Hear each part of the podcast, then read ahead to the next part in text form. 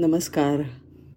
गोष्टीचं नाव आहे stop and hear the music experiment दोन हजार सात सालच्या जानेवारीची थंड सकाळ होती. वॉशिंग्टन डी सीच्या मेट्रो स्टेशनवर एका व्यक्तीने अतिशय सुंदर व्हायोलिन वाजवायला सुरुवात केली. सुमारे पंचेचाळीस मिनटं त्याचा कार्यक्रम चालू होता. गर्दीची वेळ असल्याने त्यावेळी हजारो लोक स्टेशनमधनं ये जा करत होते. त्यापैकी बहुतेक जण कामाला जाण्याच्या गडबडीत होते असा कयास करण्यात आला. त्या माणसांनी व्हायोलिन वाजवायला सुरुवात केल्यानंतर तीन मिनिटांनंतर एका मध्यमवयीन माणसाच्या लक्षात आलं की स्टेशनवर एकजण काहीतरी फार सुंदर संगीत वाजवतोय. मग त्यांनी आपले वा चालण्याचा वेग कमी केला. काही सेकंद थांबला पण ऑफिस गाठण्याची घाई असल्यामुळे गडबडीने निघून गेल्या. त्यानंतरच्या एका मिनिटात व्हायोलिनिस्टला त्याची पहिली एक डॉलर टिप मिळाली. एका महिलेने पैसे टाकले पण न थांबता ती चालत राहिली. काही मिनिटांनंतर कोणीतरी त्याचं संगीत ऐकण्यासाठी थांबला. पण घड्याळाकडे पाहिलं आणि पुन्हा चालू लागला.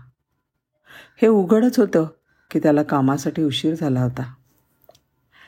तीन वर्षांच्या एका मुलाने बाकी संगीतात फार रुची दाखवली. त्याला तिथं थांबायचं होतं. पण त्याची आई म्हणाली चल चल चल लवकर. ही वेळ आहे का थांबायची?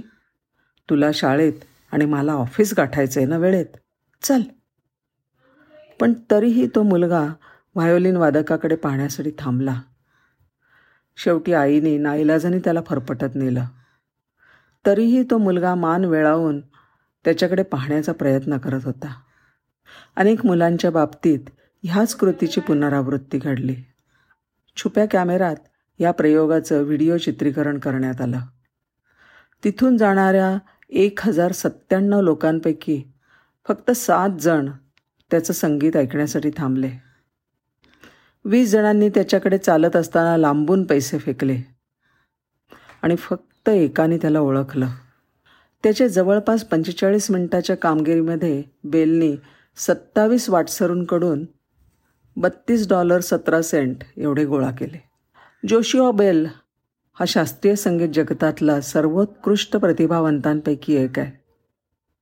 पण त्यांनी वादन संपवलं तेव्हा ही गोष्ट कोणाच्या लक्षातही आली नाही. नाही कोणी त्याला टाळ्या वाजवल्या आणि नाही कोणी त्याला ओळखलं. त्यांनी त्याच्या तीन पूर्णांक पाच दशलक्ष डॉलर्स किमतीच्या व्हायोलिननी अत्यंत कठीण आणि सुरेल अशी रचना वाजवली होती. सबवेमधल्या ह्या प्रयोगाच्या आधी दोन दिवसच जोशुआ बेलचा हाऊसफुल कार्यक्रम बॉस्टनमधल्या थिएटरमध्ये झाला होता. आणि तिथल्या तिकिटाची सरासरी किंमत होती शंभर डॉलर. वॉशिंग्टन पोस्टने लोकांची आकलनशक्ती अभिरुची आणि प्राधान्यक्रम. ह्याबद्दलच्या सामाजिक प्रयोगाचा भाग म्हणून मेट्रो स्टेशनमध्ये जोशुआ बेल यांचं वायोलिन वादन स्टॉप अँड हिअर द म्युझिकचं आयोजन केलं होतं. त्यांना पाहणी करायची होती की नेहमीच्या वातावरणात आपल्याला आजूबाजूचं सौंदर्य जाणवतं का? आपण त्याचा आस्वाद घेण्यासाठी थांबतो का?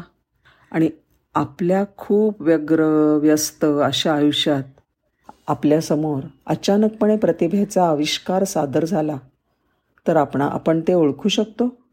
प्रयोगाने हे सिद्ध केलं की आपण आपल्या सभोवतालचं सौंदर्य पाहण्यासाठी खरोखरच वेळ काढत नाही. जोशुआ बेलसारख्या जगातल्या सर्वोत्तम व्हायोलिन वादकाच्या वादनाला लोक ओळखू शकत नसतील.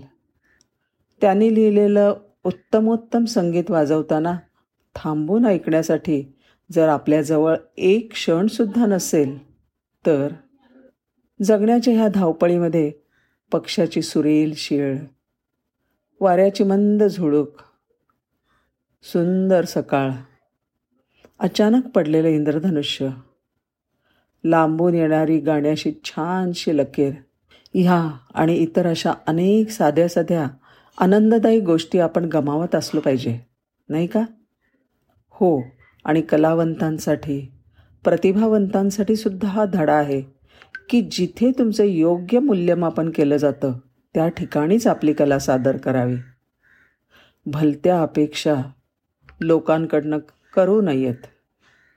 धन्यवाद.